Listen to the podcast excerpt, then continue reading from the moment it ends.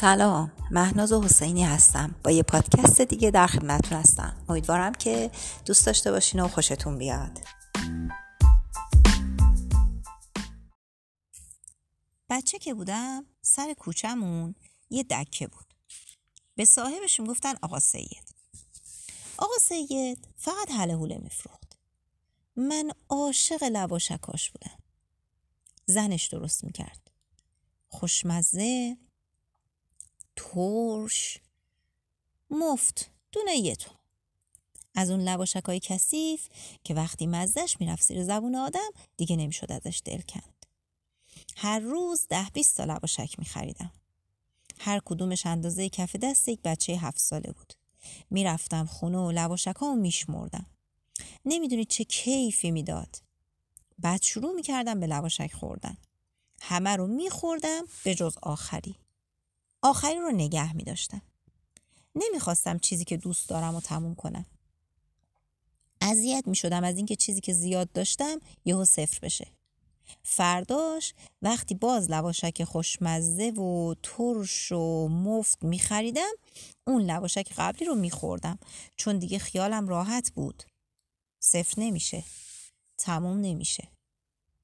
یه روز خبر رسید زن آقا سید به رحمت خدا رفته. نمی‌دونی چقدر گریه کردم. درسته ندیده بودمش ولی لواشکاش لواشکاش لواشکاش. یه هفته دکه تعطیل بود. بیشتر شایدم ده روز. تو این مدت من همون یه دونه لواشکی رو داشتم که همیشه نگه می داشتم یه هفته طاقت آوردم و لواشک رو نخوردم. تا چیزی که دوست داشتم صفر نشه. تموم نشه. هر روز می‌رفتم سر کوچه به این امید که آقا سید اومده باشه. بالاخره اومد. سلام کردم و گفتم آقا سید چند تا لواشک داری؟ شروع کرد به شمردن. منم شمردم. گفت چهارده تا. دروغ می‌گفت. پونزده تا بود. بهش گفتم پونزده تاستا یکیشو گذاشت تو جیب کنار کتشو گفت حالا چهارده تاست.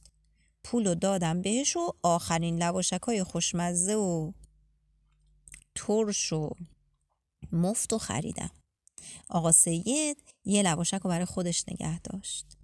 انگار اونم تو این چند روز فهمیده بود چقدر درد داره. چیزی که دوست داری یهو تموم بشه.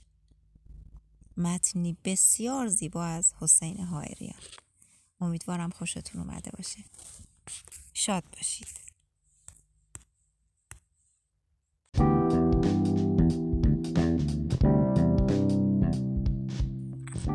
خب دوستان امیدوارم پسندیده باشید و لذت برده باشید و یک کمکی شده باشه که حال دلتون خوب خوب باشه. شاد باشید.